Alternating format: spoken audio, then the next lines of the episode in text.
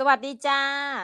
สวัสดีครับผม ยินดีต้อนรับกลับเข้าสู่รายการ Start ยับ เพราะสตาร์ทอัพไม่มีคำว่าเรียบ ในรอบสัปดาห์นี้นะคะ ทุกท่านจะอยู่กันกับ podcaster นะคะน้องหมีเจ้าเดิมแล้วก็พี่โสพลโสพลสุภาพมั่งมีแห่งบีซีรปิดแม่สัปดาห์นี้เป็นยังไงบ้างคะพี่โสพลสัปดาห์นี้ก็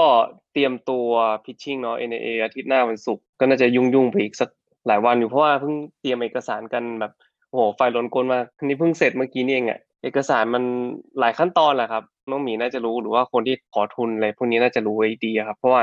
เราต้องมานั่งเขียน proposal แบบไปขอเอกสารพวกใบบริคลสนที่ของบริษัท หนังสือรับรองอะไรเงี้ยครับ แล้วก็มี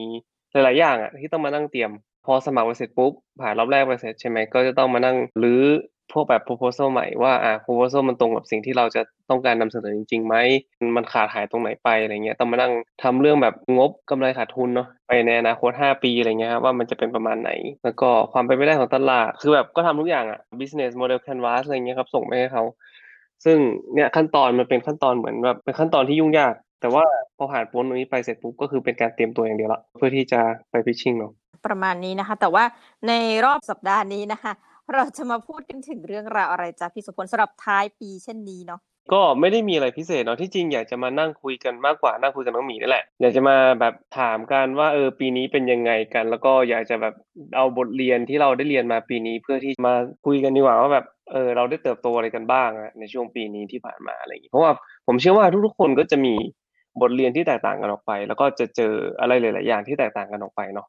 ก็วันนี้ก็เดี๋ยวจะมาถามน้องหมี ก็มาแชร์ของผมด้วยแล้วกันว่าเออสิ่งที่เราเรียนรู้มาว่ามีอะไรบ้างอะไรอย่างเงี้ยเอาของน้องหมีก่อนเลยเพิ่อเริ่มเลยน้องหมีเริ่ม สิ่งที่เรียนรู้เป็นข้อที่หนึ่งก่อนละกันเนาะก็รู้สึกว่าเออน่าจะเป็นปีแรกจริงที่คิดว่าเราทำงาน มากจนกระทั่งเรารู้สึกว่าจริง ๆอะถ้าเป็นอะไรไปเนาะงานมันก็อยู่อย่างนั้นอะแล้วก็ให้คนอื่นมาทำก็ได้ เราอาจจะแต่ก่อนอะคิดว่าร่างกายยังไหวพี่ แต่พอมาถึงจุดเนี้ย เรามีความรู้สึกว่าเราผ่อนหนักผ่อนเบาบ้างก็ได้อะชีวิตมันต้องมีอีกด้านหนึ่งที่มันควรจะมีความสุขค่ะข้อที่หนึ่งอันนี้คือเป็นเรื่องทางด้านร่างกายของตัวเองด้วยเนาะเพราะว่าเราก็รู้สึกเหมือนกันว่าผมก็มีนะอย่างเหมือนน้องหมีเหมือนกันเลย เป็นว่าแบบช่วงกลางๆปีช่วงแบบเหมือนคล้ายแบบพยายามจะโหมงานหนัก เพื่อให้โปรเจกต์มันหมุนไปข้างหน้าได้อะแล้วพอเรามาย้อนดูตัวเองอีกครั้งหนึ่งเรากลับรู้สึกเหนื่อยกับมันมากอะมันกลายเป็นว่าเฮ้ยเราไม่ได้มีความสุขกับสิ่งที่เราทำไปแล้ว เราก็ต้องมานั่งย้อนดูอีกทีหนึงว่าแบบมันเกิดจากอะไร แน่นอนว่าพอร่างกายมันแบบมันโหมหนักเกินไป อย่างที่ต้องมีว่า เราตายไปงานก็ยังอยู่เออมันไม่ใช่ว่าแบบจะตายไปกับเราด้วยถูกปะล่ะเออเพราะฉะนั้นเนี่ยยังแบบมีน้องๆผมที่ออฟฟิศเนาะก็จะบอกว่าใครตายก็ได้นะยกเว้นลูกพี่อะไรอย่างเงี้ยเอออันนี้ดีเนาะเออแสดงว่าเรามีความสำคัญเนี่ยก็คิดเหมือนกันว่ามันก็จริงเนาะเพราะว่าถ้าสมมติแบบเราเป็นอะไรไปเราล้มป่วยไปอะไรเงี้ยมันไม่ใช่แค่เราคนเดียวที่ลำบากไงคนที่อยู่ข้างหลังเราด้วยเนาะครอบครัวของเราแฟนลูกอะไรเงี้ยครับเนาะ พนักงานน้องๆอะไรเงี้ยเพราะฉะนั้นอันนี้คือบทเรียนข้อแรกที่น้องหมีเรียนรู้มา ผมก็เห็นด้วยอะต่อเลยครับน้องหมีข้อถัดไปเนี่ย อันเนี้ยอาจจะดูประหลาดหน่อย แต่ก็โอ้ไม่ประหลาดน่าจะปกติ แต่คิดว่าเราอะอย่าไปเปรียบเทียบตัวเองกับคนอื่นเพราะเนี้ยรู้สึกว่าสำคัญอะคือต้องเล่าเหตุการณ์อย่างนี้ว่ามันก็มีเหตุการณ์ที่แบบว่าอย่างในวงการมหาลัยเนี่ยมันก็จะมีคนย้ายเข้าย้ายออก จะต้องเล่าว่าความประหลาดมันอย่างก็คือว่าสมมติเราอะทำงานองค์กรเอกชนเนาะ ถ้าย้ายไปเนี่ยเงินเดือนมันจะปรับขึ้นใช่ไหมคะครับยกเว้นมหาลัยในหลายกรณี เพราะว่าเวลาเราย้ายไปด้วยวุฒิเดิมเออสมมติตำแหน่งเดิมเช่นแบบผู้ช่วยศาสตราจารย์อะไรเงี้ยก็จะเป็นการเริ่มสตาร์ทเงินเดือนปริญญาเอกบวกกับค่าตำแหน่งเออเรื่องมันยาวหน่อย แต่ประมาณว่าถ้าย้ายไปที่ใหม่อะ เงินเดือนมันจะไม่ได้เพิ่มขึ้น อ่ายกเว้น ยกเว้น ถ้าไปสอนอินเตอร์ เหมือนจากหลักสูตรไทยไปอินเตอร์อะไรเงี้ย เงินเดือนก็จะครัจะบเพิ่มขึ้น อ่าทีเนี้ยเราก็จะเห็นว่าคนเราอะเอาพูดจริงๆนะพี่มันไม่มีใครชอบที่ทำงานตัวเองที่สุดหรอก ถ้าเปรียบเทียบกันความหมายคือมเนี่ยอ่าล่าสุดคือเราก็จะเห็นว่าเฮ้ยแบบอาจารย์หลายคนก็จะบ่นว่าเนี่ย ถ้าเราไปสอนมหาลัยนั้นนะมหาลัย X มหาลัย Y งานเราจะไม่ต้องหนักแบบนี้ แล้วเราจะได้มีเวลาทำอย่างอื่นที่เป็นตำแหน่งวิชาการอะไรเงี้ย คือเราก็บอกว่าจริง ๆ นะพี่อันนี้พูดตรงๆว่า พูดไปเหอะในเรียลิตี้ก็คือ ท้ายที่สุดแล้วอะเราต้องมีความสุขให้ได้ในวงเล็บไม่ใช่บังคับนะ แต่ว่าทำใจให้มีความสุขให้ได้กับสิ่งที่เรามีชีวิตอยู่ในปัจจุบัน เพราะว่าคุณพูดไปก็เท่านั้นอะเพราะว่าในความเป็นจริงคือ เราย้ายไปเราก็ไม่รู้ว่าสังคมเป็นยังไง หรือมันภาพที่มันบอกว่าดีงานไม่เยอะ มันอาจจะไม่มีอยู่จริงอะค่ะก็เลยรู้สึกว่าเราอย่าไปเปรียบเทียบกับคนอื่นอย่าไปเปรียบเทียบกับสถานที่อื่น แต่ให้หาความสุขกับปัจจุบันประมาณนี้ The grass is always greener on the other side เนาะก็คือว่าเรามักจะเห็นความสุขของคนอื่นดีกว่าที่เรามีเสมออืมถึงแม้ว่าทั้งทางๆที่มันจะเป็นความสุขอันเดียวกันก็ตาม คือแบบเรามักจะลืมคิดไปว่าสิ่งที่เรามีอะมันคืออะไรบ้าง อันนี้คือเป็นอีกเรื่องหนึ่งที่ผมได้ได้เรียนรู้ในปีนี้เหมือนกันว่า don't forget to count your blessing เนาะที่จริงแบบอืมเรารู้สึกว่าแบบเฮ้ยเราบางครั้งนะแบบสิ่งที่เรามีอะไรเงี้ยณเวลาเนี้ย มันดูอาจจะแบบไม่ได้มากมาย หรือว่ามันจะอาจจะดูธรรมดานะแต่ถามอืมว่าทุกวันที่ผมยังได้ตื่นมา แล้วก็ยังหายใจแล้วก็ยังสามารถที่จะลุกไปทำงานได้เนี่ยเราคิดว่ามันเป็นวันที่ธรรมดาใช่ไหมแต่บางคนไม่มีโอกาสที่มีวันนี้ด้วยซ้ำอย่างบางคนแบบเจออุบัติเหตุเมื่อวานอะไรเงี้ยวันพรุ่งนี้เขาก็ไม่มีละจริงบางคนอาจจะแบบเสียชีวิตเมื่อวาน วันนี้เขาก็ไม่มีละอะไรเงี้ยครับ เพราะฉะนั้นเนี่ยเราอย่าไปลืมคิดแบบสิ่งที่เรามีทุกๆวันเนี่ย ที่มันเหมือนเป็นสิ่งธรรมดาธรรมดาเนี่ย แบบยังได้หายใจยังได้แบบได้อยู่กับครอบครัวยังมีหลังคาบ้านคุมหัวยังมีงาน คือผมยังแบบบอกทุกๆคนนะว่าแบบว่าเฮ้ยมึงมีงานแค่นั้นก็ควรจะดีใจแล้วป่ะปีเนี้ยเพิ่งไปดูรายการของไทย PBS ยินดีที่ได้รู้จักมั้งทุกอย่างนั่นแหละ แล้วก็เป็นพิธีกรคนหนึ่งเขาไปเดินคุยกับประชาชนทั่วไปเนี่ยตามย่านต่างๆอะไรเงี้ยครับเขาไปย่านหนึ่งที่กรุงเทพแล้วก็ไปคุยกับผู้สามีภรรยาคนหนึ่งซึ่งสามีภรรยาทั้งสองคนอะ ก็คือทำงานอยู่ในโรงแรมทั้งคู่เลย แล้วก็พอทำงานอยู่ในโรงแรมเนาะช่วงแบบช่วงเดือนมีนามั้งที่ทั้งคู่อะอืมโดนปลดปลดเลยนะคือว่า อาจจะแบบคนแรกอะสามีเนี่ยโดนปลดก่อน แล้วก็ภรรยาเนี่ยเหมือนคล้ายๆกับ holding position ไว้ แต่ว่าไม่ได้ทำงานอะไรเงี้ยครับพอสามเดือนผ่านมาก็ก็คือเลิกจ้างแบบคอมมานนั้นเลย เพราะฉะนั้นเนี่ยก็เลยกลายเป็นว่าทั้งคู่เนี่ยเลิกก็ตกงาน ตกงานเสร็จปุ๊บทั้งคู่ก็ไม่รู้จะไปทำอะไรเขาก็เลยกลับไปขายส้มตำที่บ้าน แล้วก็พิธีกรคนนี้เขาก็ถาม ว่าแบบเออสิ่งที่เกิดขึ้นโควิดทำให้ชีวิตเปลี่ยนไปไหมเขาบอกว่าโอ้โหเปลี่ยนไปแบบแทบจะเรียกได้ว่าหน้ามือไปหลังมือเนาะก็ทำงานที่นั่นมาไม่รู้กี่สิบปีอะไรเงี้ยอยู่ๆก็มาแบบวันหนึ่งไม่มีงานทำขึ้นมา ก่อนหน้าที่จะมีโควิด ก็คือแบบเขาไม่เคยคิดว่าจะเปลี่ยนงานเลย ก็คือแบบทุกอย่างสเตเบิลหมดในชีวิต แล้วก็วันหนึ่งอยู่ๆก็มามีโควิดอะไรเงี้ยครับเขาก็เลยรู้สึกว่าเออมันชีวิตมันก็แบบมีมีจุดเปลี่ยน ถึงแม้ว่าอาจจะไม่ได้มาจากตัวเราก็ตาม พอเจอเหตุการณ์แบบนี้ปุ๊บเขาก็เลยแบบกลับมาขายส้มตำที่บ้านมาเรียนสูตร คือไม่เคยทำอาหารมาก่อน ก็มาเรียนสูตรทำส้มตำจากแม่อะไรเงี้ยครับ สามีก็เป็นคนเสิร์ฟแล้วก็ภรรยาก็เป็นคนตำอะไรประมาณเนี้ยก็พิธีกรเขาก็ถามว่าเออแล้วเป็นไงบ้างตอนนี้เขาก็บอกว่าก็ดีกว่าไม่ทำอะไรเลย มีความสุขไปวันๆผมก็บอกเออพอได้ฟังแบบนี้ปุ๊บมันก็รู้สึกว่าเออแบบ คือเราไม่ได้อยากเปรียบเทียบตัวเองกับคนอื่นนะแต่แค่รู้สึกว่าเออสิ่งที่เรามีอะครับ บางทีมันมันมากจริงๆนะมันมากกว่าคนอื่นเยอะอะไรเงี้ยครับเพราะฉะนั้นเนี่ย don't forget to count your bliss blessing โอเคอะน้องมีข้ต่ออถัเลดยไปก็คือว่าในฐานะผู้ฟังเราเนี่ยอายุ ไม่ได้เป็น first jobber ส่วนใหญ่นะคะก็คือน่าจะทำงานอืมมาสักระยะหนึ่งหรือประมาณเราๆอะอ่านี่ตามข้อมูล ก็จะฝากบอกว่าหลาย ๆ ท่านเริ่มเป็นหัวหน้านะคะ อันนี้คือบทเรียนที่เกิดขึ้นกับตัวเองเลย don't be a pain in other people ass นะคะ คือต้องเล่าว่าอย่างนี้ว่าปีเนี้ยเราเหมือนกับได้ปรับบทบาทเป็นผู้บริหารขึ้นมานะคะโมไปหลาย episode มากแต่ว่าสิ่งที่ได้เรียนรู้คือเราอะจะเป็นคนที่อ่าหนึ่งคือถ้าคุณเริ่มเป็นผู้หลักผู้ใหญ่เนี่ย ต้องหัดสอนคนให้เป็นเนาะและอีกอืมอย่างคือว่าเราอะอย่าทำตัวให้เหมือนแบบเป็นหัวหน้าเฮงซวย หมายความว่ามีอะไรก็แบบโทษนะไปว่าไปวิจารณ์เขาอย่างเดียว episode อืมเนี้ยจริง ๆ เราอาจจะพี่พี่โสพลคงเคยพูดแหละ แต่ว่าเราพูดจริงนะว่าก่อนที่จะไปทำอะไรลูกน้องเนี่ยอะยกตัวอย่างเช่นแบบเฮ้ยอยากไล่คนเนี้ยออกหรือว่าอยากจะแบบเหวียงอะไรเงี้ย เราต้องให้โอกาสเขาได้ดีเฟนต์ตัวเอง เราไม่ชอบให้คนอื่นทำกับเราอย่างไง เราก็อย่าไปทำกับเขา แต่ว่าอันนี้พูดกับคนที่ที่เป็นหัวหน้าเนาะพูดถึงลูกน้องแบบการดูแลปกครองเขาเนี่ยคือพูดให้เจ็บช้ำน้ำใจอะไรเงี้ยมันไม่มีอะไรดีขึ้นมา เราอะอาจจะแบบอะสุดๆแล้วก็คือคุยกันนะแล้วก็บอกเขาว่าหนึ่งสองสาม step ความซีเรียสจะเป็นไง ถ้าเขาไม่ปรับปรุงตัวหรืออะไรอย่างเงี้ยแต่ว่าสุดท้ายอะอืมส่วนตัวนะน้องหมีคิดว่าคือเราต้องทำตัวให้เป็นพวกเดียวกับเขา คือ บางทีเราเป็นเหมือนกับหัวหน้าเนี่ยเราไม่ได้นึกถึงคนอื่น เราไม่รู้ว่าคนอื่นเนี่ยเขามี pain เรื่องอะไรที่บ้านเขาประสบปัญหาอะไรพี่หนูไหมเป็นหนี้เป็นสินเป็นอะไรเงี้ยแต่พอ performance มันไม่ดีที่ทำงานเนี่ยเราก็กลายเป็นเหมือนว่าเขาก็ทุกข์เรื่องที่บ้านอยู่แล้ว เราถ้าเป็นหัวหน้าที่ไม่โอเค ไม่เห็นใจเขาก็คือเขาก็ทุกดับเบิลสองที่ เราอะเลยรู้สึกว่าณข้อเนี้ยคือเหมือนกับถ้ายิ่งโตขึ้นเนี่ควรจะมีเอมพัตตีเนี่ย คือเห็นอกเห็นใจเขาจริง ๆอะแบบที่เขาเป็นค่ะ สิ่งที่สำคัญที่สุดในการเป็นหัวหน้าคนก็คือ empathy อืมนี่คือสิ่งที่ผมเรียนรู้มาจากการทำงานจริงๆนะ เพราะว่าตอนที่เราเป็นลูกจ้างเนาะพนักงานหรือว่าอะไรเงี้ยน้องหมีเราจะเรามักจะรู้สึกว่าแบบอยากจะได้หัวหน้าที่เข้าใจความรู้สึกของเราบ้างอืมอะไรอย่างงี้ประมาณนี้ใช่ไหมแต่บางทีพอเราเป็นหัวหน้าปุ๊บอะสิ่งที่เราต้องการคือ performance ของพนักงานของลูกน้องที่แบบทำงานให้นะเอ้ยเนี่ย คุณต้องได้หนึ่งร้อยสิแต่ว่าคุณ delivery มาแค่เจ็ดสิบทำไมอะอะไรประมาณเนี้ยครับ แล้วก็เราก็มัวแต่ ไปมองหาแต่แบบตัวที่เป็น OKR เนาะก็คือแบบพยายามจะไปวัดผลอืมกันอะไรเงี้ยครับแต่ว่ามันยากบางทีสถานการณ์บางอย่างมันไม่ปกติอะคุณต้องเข้าใจว่ามันไม่ใช่มันไม่ใช่เรื่องที่แบบว่าอะโควิดอะไรเงี้ยมันมันไม่ใช่เรื่องที่จะเกิดขึ้นทุกวันเนาะแล้วก็บางทีอะไรเงี้ยครับพนักงานของผมเนี้ยบางทีเนี้ยแฟนต้องออกจากงาน เพราะว่าบริษัทเขาเนี่ยไม่สามารถที่จะจ้างต่อได้อะไรเงี้ยแฟนก็ต้องมาอยู่บ้านพอมาอยู่บ้านเสร็จปุ๊บเขาก็ต้องแบบบางทีต้องมีขับรถไปส่งแฟนที่บ้านอืมนู่นบ้างอะไรเงี้ยครับก็จะมี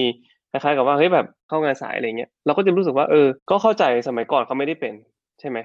เราก็ต้องมานั่งถามกันว่าเอ้ยเกิดอะไรขึ้นทำไมคุณถึงเข้างานสายอะไรเงี้ยครับถ้าเรามานับแค่แบบว่าเฮ้ยนี่มันเป็น performance ที่ไม่ดีนะอะไรเงี้ยมันก็จะกลายเป็นว่า เอ้ยเราไม่ได้ฟังเหตุผลของเขาเลยว่าสิ่งที่เกิดขึ้นคืออะไร แต่ว่าการได้มานั่งคุยกันหรือว่าการมีการเห็นอกเห็นใจกันอะไรเงี้ยครับนี่เป็นเรื่องที่จำเป็นละในตอนนี้ ผมเชื่อนะว่า คนที่ฟัง สตาร์ทอัพอยู่หรือว่าคนที่ฟังไอ้พอดแคสต์ของเราอยู่เนี่ยน่าจะเป็นเหมือนที่ต้องมีว่า น่าจะอยู่ในวัยที่แบบเออเป็นหัวหน้าคนแล้วหรือว่าคนที่อยู่ในตำแหน่งที่สูงขึ้นมาหน่อยอะไรเงี้ยเพราะฉะนั้นเนี่ยถ้าสมมุติว่าเรามีโอกาสเนาะเอ่อพยายามแสดงความเห็นอกเห็นใจให้พนักงาน แล้วก็บางทีเขาเขาไม่ได้ตั้งใจทำหรอกเชื่อสิผมว่าไม่มีใครตั้งใจที่จะทำงานแย่ๆออกมาอะไรประมาณนี้ครับ อะอืมก็ประเด็นถัดไปก็แล้วกันนะคะ มีหลายข้อครับบทเรียนชีวิตนะ ก็ อันนึงเราก็รู้สึกว่า อันนี้อาจจะเป็นเรื่องทั่วไปเลย แต่ว่าพอดีมันปลายปีแล้วก็เลยอยากจะพูดอย่างหนึ่งว่า เราอยากจะให้ทุกคนเรียนรู้ในการที่จะเป็นผู้ให้แก่คนรอบข้างอ่าเรื่องของเรื่องอืมก็คือว่าเนี่ยคือเราก็อยู่ในอาชีพที่บางทีฐานเงินเดือนอันนี้คือเราคิดว่าปกติเลย เราอะชอบเล่นว่า เอ๊ะ CEO กับพนักงานเนี่ยเงินเดือนต่างกันมากไหม ซึ่งข้อเท็จจริงคือต่างกันมากนะคะในหลายบริษัท มหาวิทยาลัยก็เช่นกัน องค์กรเอกชน รัฐบาล เช่นกันถ้าคุณนับจากว่าเบอร์หนึ่งเนี่ยไปถึงเบอร์ศูนย์เนี่ยต่างกันมาก แล้วหลายครั้งเนี่ย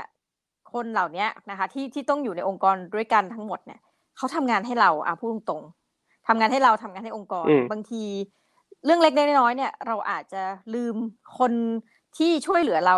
เล็กๆน้อยๆมากๆนะอ่าเดี๋ยวก็ยกตัวอย่างว่าอย่างปีเนี้ยคือทุกปีอะช่วงปลายปีอะคณะเขาก็จะมีการ เรียรายเงินให้พี่ๆแม่บ้านนะกับพี่ยาม คือมันก็จะมีคนบอกแหละว่าแบบโอ๊ยไม่ทำไมต้องให้อะไรอย่างเงี้ยแบบ คือมีคนเป็นสองฝั่งอะอย่างไม่น่าเชื่อนะแต่เราอะก็จะแบบให้ทุกปีแล้วให้แบบคิดว่าเยอะนะในตามกำลังของเราอะไรเงี้ยแล้วก็เสื้อผ้าสมมุติถ้าไม่ใส่แล้วหรือยังดีอยู่อะนะคะเราก็จะบริจาคเศษขวดอะไรพวกเนี้ย เราก็คือก็เอามาวางที่คณะเพครับรู้ว่าเดี๋ยวเขาจะเอาไปขาย recycle ต่อได้อะไรอย่างงี้เก็บใช่ไหมที่บ้านไป ผลที่ได้คือว่าเราอะมีความสัมพันธ์ที่ดีมากเลยอืมกับอืม พี่ๆแม่บ้านคือเวลาเขาเจอเราหรือว่าอะไรอย่างเงี้ยเขาก็จะคือมันเป็นความรู้สึกที่ดีนะพี่เหมือนกับองค์กรน่ะมันไม่ toxic เลยเอาใช้คำนี้กับพี่ๆแม่บ้านคือเราเจอลูกเขาเราก็จะพาเดินเข้าเซเว่นดักตกเด็กซื้อขนมให้ แต่สุดท้ายเวลาเขาเจอเรานะ บางทีเขาก็จะแบบทักทายเราหรือว่าอื่นๆ คือเหมือนกับเรื่องแค่นิดเดียวการเสียสละเนี่ยมันไม่ยากคนน่ะอาจจะคิดไม่ถึงแต่มันไม่ยาก แต่ว่าพอทำแล้วอะเหมือนเราได้ช่วยให้ชีวิตเขา มีความสุขขึ้นอันหนึ่งวันหรือแบบสามนาทีจากตรงนั้นอะที่เราแบบไปทำอะไรให้อะ แล้วเรารู้สึกว่าเฮ้ยโลกเนี้ยมันดีขึ้นมาก จริง ๆ แล้วก็ในระยะยาวเนี่ย ความสัมพันธ์พอมันดีอะเนาะเขาเองก็อยากจะทำงานให้อืมดี เราเองพอเห็นเขามีความสุขคือเหมือนกับ เอาจริงๆถ้าเราอยู่กับใครที่เป็นรอบข้างแล้วทุกข์เราก็อาจจะทุกข์ด้วยเนาะอันนี้มันก็เป็น environment ที่ดีเราก็รู้สึกว่าเอออยากจะมาคุยว่าเออลูกน้องก็อืมยิ่งคนใกล้ตัวเราต้อง treat ให้ดีเลย อย่างลูกน้องเนี่ยถ้าแบบสมมติเรา ได้โบนัสอะเราก็จะแบบบางทีเกรงใจไงถ้าเขาไม่อยากได้เงินสดก็จะไปซื้อแบบcash card แบบส่งเซ็นทรัลของอะไรเงี้ย แล้วก็อะเอาไปคนละใบปีใหม่ ซึ่งเรารู้สึกว่าแฮปปี้มากกับการทำอย่างเงี้ยทุกครั้งในช่วงท้ายปี ผมมองในมุมของในมุมของเจ้าของแล้วกันกับลูกค้าอะไรเงี้ยครับ ซึ่งหลังๆมาครับผมผมก็จะมีการ step back นิดนึงว่าเฮ้ยอยากอยากจะให้ลูกน้องเนี่ยหรือว่าพนักงานเนี่ยน้องที่เป็นแอดมินที่บริษัทเนี่ยเป็นคนคอยดูแล ลูกค้าแบบเต็มที่รู้อะไรเงี้ยครับ โดยที่แบบเราจะไม่ยื่นมือเข้าไปช่วยเลย สักนิดเดียว อยากจะรู้ว่าเวลาเขามีปัญหาหรือว่าแก้ไขปัญหาเนี่ยเขาทำยังไงหรือว่าแบบอยากจะเห็นว่า feedback ของที่ลูกค้ามีต่อพนักงานของเราอะโดยที่แบบเขาตอบเป็นเหมือนแอดมินตายเนี่ยแหละเวลาเขาคุยเนาะแบบอยากจะเห็นว่าเออปฏิสัมพันธ์ของเขาเป็นยังไง ซึ่งหลังมาครับผมผมก็ให้อิสระน้องในการที่จะแบบคอยแก้ไขปัญหาทำเรื่องต่างๆเนี่ยด้วยตัวเองเนาะเวลาแบบน้องโทรมาอะไรเงี้ยครับผมก็จะแบบเออ ไม่เป็นไรตัดสินใจได้เลยอะไรเงี้ย ทำเลยอะไรเงี้ยครับ ก็แบบอย่างแบบมีน้องโทรมากับมีเคสอะไรเงี้ยเขาจะบอกว่าเฮ้ยพี่แบบนี้ทำดีไหมทำได้ไหมหรือว่าหรือว่าพี่คิดว่ายังไงอะไรเงี้ยครับ ผมก็จะบอกว่าแล้วแต่เลย ตัดสินใจได้เลย มันเป็นสิ่งที่น้องตัดสินใจได้ดีอยู่แล้วอะไรเงี้ยครับน้องก็ไปทำแล้วผลออกมาก็คือว่าน้องมีอิสระในการที่ได้ทำแล้วก็ได้โชว์ฝีมือในสิ่งที่ตัวเองไม่เคยทำมาก่อน เราก็จะเห็นแบบหลาย ๆ ด้านที่เราไม่เคยเห็น แล้วก็เสียงตอบรับลูกค้ากลับมาก็ดี ก็คือว่า ลูกค้าก็จะแบบโอ้ยขอบคุณมากเลยนะ ที่แบบทำนู่นทำนี่ทำนั่นให้อะไรประมาณเนี้ยครับ เราก็จะเห็นว่าเออ ที่จริงแล้วบางทีอะไรเงี้ยครับ การที่ไปไมโครแมネจหรือว่าการที่แบบไปทำให้คนอื่นๆรู้สึกเกรงเวลาอยู่กับเราเนาะอืมทำงานกับเราอะไรเงี้ยครับ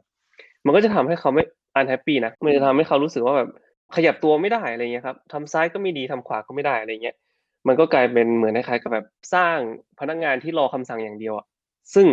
ผมมาเรียนรู้ทีหลังแล้วว่าอืมการที่สร้างพนักงานที่รอคำสั่งอย่างเดียวอะมันทำให้องค์กรหยุดอยู่กับที่ เออ มันทำให้คนที่แบบอยู่กับเราแล้ว มันไม่ได้มีความสุขเลยคือเขามาทำงานเพียงเพราะว่าเขามาทำงานเขาไม่ได้รู้สึกว่าเขามาทำงานแล้วเขารู้สึกแบบ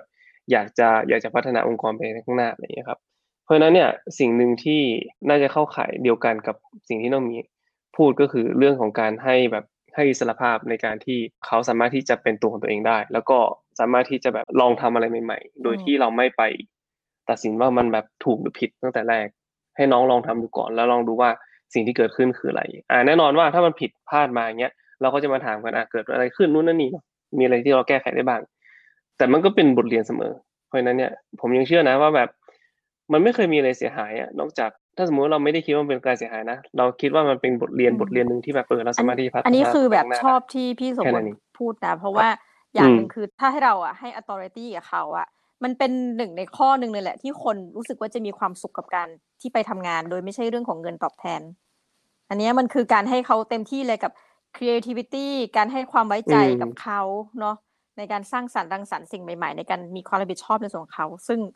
เขาก็จะรู้สึกเหมือนเป็นแทนที่เราอะเหมือนเป็นกึ่งกับซีอในงานของเขาเองอะซึ่งอันเนี้ยแบบชอบมาก คือเราปล่อยหรือมันไม่ได้หมายความว่า เราปล่อยแล้วแบบโหแบบไม่สนใจไม่อะไรเลยอะไรอย่างงี้ไม่ใช่นะเราก็จะมาถามแล้วเออวันนี้เป็นไงบ้างลูกค้าเป็นไงอะไรประมาณเนี้ยเหมือนคล้ายๆกับแบบอืมเขาก็จะมาเล่าเล่าเล่าให้ฟัง ซึ่งตรงเนี้ยมันสนุกเขาก็จะได้แบบเล่าให้ฟังว่าเฮ้ยลูกค้าคนนี้แบบมาแบบนี้นะ ลูกค้าคนนี้มาแบบนี้นะ แบบเออมันเขาได้ทำแบบอะไรบ้างอะไรเงี้ยครับ ซึ่งเราก็จะได้เห็นแล้วว่าอ่าโอเค น้องมีความสุขกับการแก้ไขปัญหาได้เห็น ลูกค้าแบบมีความสุขอะไรเงี้ยคือหลังๆมาลูกค้าก็แบบเฮ้ยขอบคุณมากเลยนู่นนนนี่ผมก็ยังแบบเอ้ยทำไมลูกค้าแม่งแบบ positive จังวะ กูก็แบบรีบเข้าไปอ่านเลยเกิดอะไรขึ้นอะไรอย่างเงี้ยอ่าเราก็รู้สึกว่าเออดีจังโอเคที่แบบลูอักนนี้ค้าอาจแฮจะปปี้อะไรอย่างงี้เป็นข้ออืมสุดท้ายกันแล้วกันจริงๆมีใช่หลายครับข้อกว่านี้อาจจะได้หลายตอนโอเคแต่ต่อว่าเลยเวลาอันสมควรข้อสุดท้ายอันหนึ่งก็คือส่วนตัวนะคะเนื่องจากว่าพอความรับผิดชอบเยอะขึ้น อันนี้เป็นประเด็นต่อเนื่องเลย มันกดดันทำให้เราเครียด และความเครียดเราอาจจะไปลงที่คนอื่น โดยรู้ตัวหรือไม่รู้ตัวก็ดีนะคะมันมีถ้าแบบรู้ตัวอะก็แก้ไขก็อะไรไป แต่ว่าสิ่งที่สำคัญที่สุด แล้วอันนี้มันออกเชิงประหลาดนิดนึงนะ แต่เราอยากจะให้ทุกคนเรียนรู้ที่จะให้อภัยตัวเอง คือบทเรียนอื่น คนอื่นคงบอกว่าให้อภัยคนอื่น แต่ว่าก่อนอื่นที่จะไปถึงจุดนั้นน่ะ เราอยากจะให้ทุกคนได้เรียนรู้ในการให้อภัยตัวเอง ถึงความผิดพลาด เพราะว่าเราคือมนุษย์มันมีเรื่องใหม่ ๆ ให้เราเรียนรู้ทุกวันอืมไม่เรื่องใหม่ก็คนใหม่นะอาจจะเป็นบทเรียนแบบเดิมอะแต่ว่าก็คนใหม่กับอืเอ่มอ situation อะไรที่มัน challenge กว่าเดิม เรียนรู้ที่เมื่อเราผิดพลาดยอมรับมันแต่ที่สำคัญคือให้อภัยตัวเองเพื่อให้เราเดินหน้าไปต่อได้ แล้วการให้อภัยตัวเองมันเป็นจุดเริ่มต้นที่ดีจริงๆนะพี่ในการที่จะอืมเอมพัตตีคนอื่นต่ออะเหมือนกับว่าเออจะเริ่มมองคนอื่นแล้วก็อืมเห็นใจคนอื่น แต่ทุกๆอย่างต้องเริ่มที่ตัวเองก่อนอ่าประมาณนี้อ่าใช่ ก็ผมก็เห็นด้วยนะ ข้อนี้คือแบบผมรู้สึกว่าอย่างแรกเลยที่คนแบบพยายามจะเอากิ้วมาเป็นมาเป็นแรงขับเคลื่อนของตัวเองไปในไปข้างหน้าเนาะ กิ้วคือความรู้สึกผิด คือเหมือนคล้ายๆกับว่าเฮ้ยเรารู้สึกผิดจังเลยเราอยากจะทำให้มันดีขึ้นอะไรเงี้ยแต่ว่ามันกลายเป็นพยายามแบบสร้างความรู้สึกผิดในในตัวเองให้มากขึ้นเรื่อยๆ แล้วก็พยายามพยายามไปทำโพสิทีฟที่อื่นทั้งๆที่มันควรจะโพสิทีฟค่ะที่ตัวเองก่อนเหมือนคล้ายๆแบบเออพยายามแบบว่าจะไปไปทำนู่นทำนี่ให้คนอื่น แต่ว่าตัวเองยังไม่ได้แบบรู้สึกดีขึ้นเลยอะไรเงี้ยครับ คืออย่างแรกอย่างที่น้องหมีว่าครับว่าต้องยกโทษให้ตัวเองก่อน โอเค เราทำผิดพลาดไปแล้วนะ นี่คือสิ่งที่เราสามารถที่จะทำดีขึ้นได้อะไรเงี้ยครับ แน่นอนว่ามนุษย์ทุกคนนะครับ เคยเคยทำผิดพลาดมาหมด มันเป็นสิ่งที่ปีเนี้ยได้สอนเรา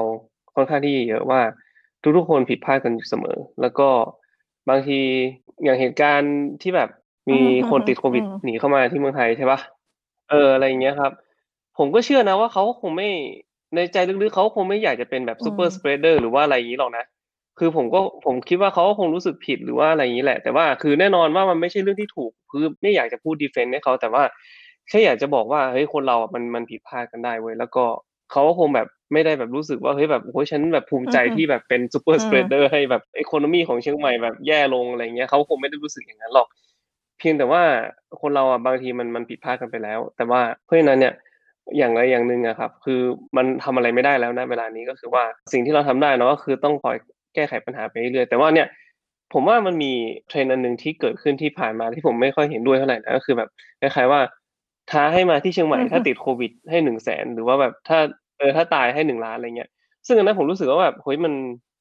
มันไม่ใช่อะมันเหมือนคล้ายๆแบบเอาเงินมาล่อให้คุณแบบติดโควิดหรือเปล่าอะไรเงี้ยครับซึ่งอืมันมมันมันสื่อได้แบบนี้นะทั้งๆที่มันแน่นอนว่ามันอาจจะเป็นเหมือนคล้ายๆแบบแคมเพนจากภาคเอกชนที่แบบพยายามจะลงขันกันเพื่อที่จะดึงแบบ ให้คนเข้ามาเที่ยวเชียงใหม่อะไรอย่างเงี้ย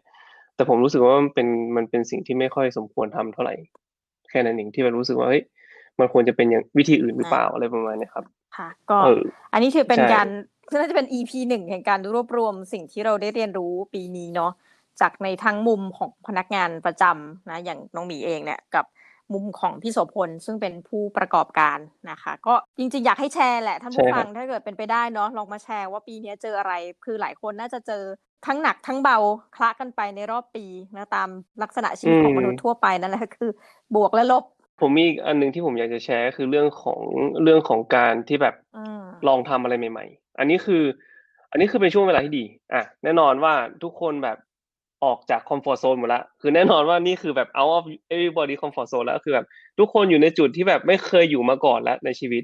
เพราะฉะนั้นอืมมันเป็นโอกาสที่ดีน้องหมีเชื่อไหมมันเป็นโอกาสที่ดีที่แบบเราได้ลองทำอะไรใหม่ๆที่แบบเราไม่เคยทำมาก่อนบางคนตกงานอ่าเป็นอือฮึผู้ประกอบการแม่งเลย บางคนไม่เคยขายสินค้าออนไลน์ขายสินค้าออนไลน์แม่งเลย บางคนแบบไม่เคยแบบเห็นเลยว่าเฮ้ยคนอื่นเขาทำการตลาดหรือสร้าง branding หรือว่าทำ storytelling หรือว่าอะไรยังไงคือแบบมันมีคอร์สออนไลน์ที่ที่สอนเหล่าเนี้ย เยอะมาก ซึ่งโควิดทำให้เอ่อออนไลน์ education หรือว่าอะไรพวกเนี้ยครับเข้าถึงได้ง่ายขึ้น อันนี้ผมอันนี้ผมเชื่อเลยนะว่าอืมมันเป็นมันเป็นตัวเร่งที่แบบทำให้เราแบบเห็นเลยว่าเนี่ยออนไลน์ education มันมันสำคัญอย่างผมเองอะครับ ผมก็ลงเรียนหลายคอร์สนะแล้วเราก็รู้สึกว่าบางคอร์สก็แบบเฮ้ยดีมาก แล้วเราก็รู้สึกว่าเฮ้ยอืมดีจังที่มีคอร์สเหล่านี้ที่แบบค่ะ available ออนไลน์ให้เราได้เรียน เราสามารถที่จะออกจาก comfort zone ของตัวเองได้ แล้วก็บางครั้งเนี่ยมันไม่จำเป็นที่จะต้องอยู่ในสายงานที่เราเคยทำอืมมาก่อนก็ได้ ใช่ไหมอย่างแบบผมลงเรียนคลาสแบบวาดรูปอะไรอย่างเงี้ยครับ มันก็ทำให้เราเห็นอีกด้านหนึ่งของตัวเอง ที่แบบเราไม่เคยเห็นมาก่อน ผมลงเรียนคลาสแบบอืมเขาเรียกว่าไง data scientist อะไรอย่างเงี้ยแล้วก็แบบเออ ก็ลองดูอะคือแบบเราไม่เคยเรียนสาย data มาก่อน เราเราแค่รู้เผินๆพอลงเจาะลึกแล้วเราเป็นยังไงทำไอ้ chatbot ของตัวเองแล้วเป็นยังไงอะไรอย่างเงี้ยครับคือแบบเนี้ยมันออกจาก comfort zone ของตัวเองแล้วที่ผมไม่เคยทำมาก่อน และผมรู้สึกว่ามันทำให้เราเติบโตได้มากขึ้น เพราะฉะนั้นเนี่ย สิ่งที่ดีๆบางทีมันมาจากการออกจาก comfort zone นะอย่างผมเป็นนักเขียนเองเงี้ยครับผมก็ไม่เคยคิดจะเขียนหนังสือมาก่อน ผมก็ออกจาก comfort zone ของตัวเองมา แล้วก็ลองมานั่งเขียน ซึ่งนี่แหละมันทุกอย่างมันมันเกิดขึ้นได้ เพราะฉะนั้นเนี่ยอย่าใช้ความวินาศสันตะโรของโลกที่เกิดขึ้นณเวลานี้เป็นข้ออ้างที่แบบจะทำให้ตัวเองหยุดนิ่ง อันนี้คือสิ่งที่ผมบอกคนอื่นๆนะผมจะพยายามจะบอกตัวเองด้วยเหมือนกันเพราะว่าผมรู้สึกว่าบางคนเนี่ย อ่าแน่นอนมันมีคนที่อยู่ในจุดที่แบบโอ้โฮแบบเหนื่อยมาก แล้วก็ก็ไม่สามารถที่จะทำอะไรได้ อันนี้มันคือแบบอ่าเข้าใจได้ แต่ว่าบางคนอะที่ยังสามารถที่จะทำอะไรได้นะครับ ผมว่าอย่าเอาตรงนี้มาเป็นข้ออ้างที่จะแบบอยู่อยู่กับที่อะครับพยายามพัฒนาตัวเองให้ไปเรื่อยๆเพราะฉะนั้นเนี่ยไอ้โรคเนี้ยยังไงมันก็จะต้องกลับมาเนาะคือแบบไอ้วัคซีนอะไรพวกเนี้ยมันยังไงมันก็ต้องจะมีแน่ๆอยู่แล้วละเพียงแต่ว่าโลกในอนาคตเนี่ยมันอาจจะเคลื่อนที่ไปข้างหน้าไกลกว่า ที่คุณเป็นอยู่ณเวลานี้แล้ว ตอนที่แบบทุกอย่างกลับมาเป็นปกติ ก็สำหรับวัคนรับนี้ผมก็ต้องขอขอบคุณทุกท่านมากนะคะ ที่อยู่กันจนฟังเรามาจนจบรายการ ก็ถือว่าเป็นบทเรียนประจำใช่ปีเซสชัน1อาพูดคำนี้แล้วกันนะคะสำหอืรับอในฮึรอบสัปดาห์หน้าเราจะมาเมาท์กันถึงเรื่องราวอะไรยังไง ก็อย่าลืมติดตามกันนะคะสำหรับวันนี้เรา2คนทั้งน้องหมีและพี่โสพลต้องขอลาไปก่อนนะคะ สวัสดีจ้ะ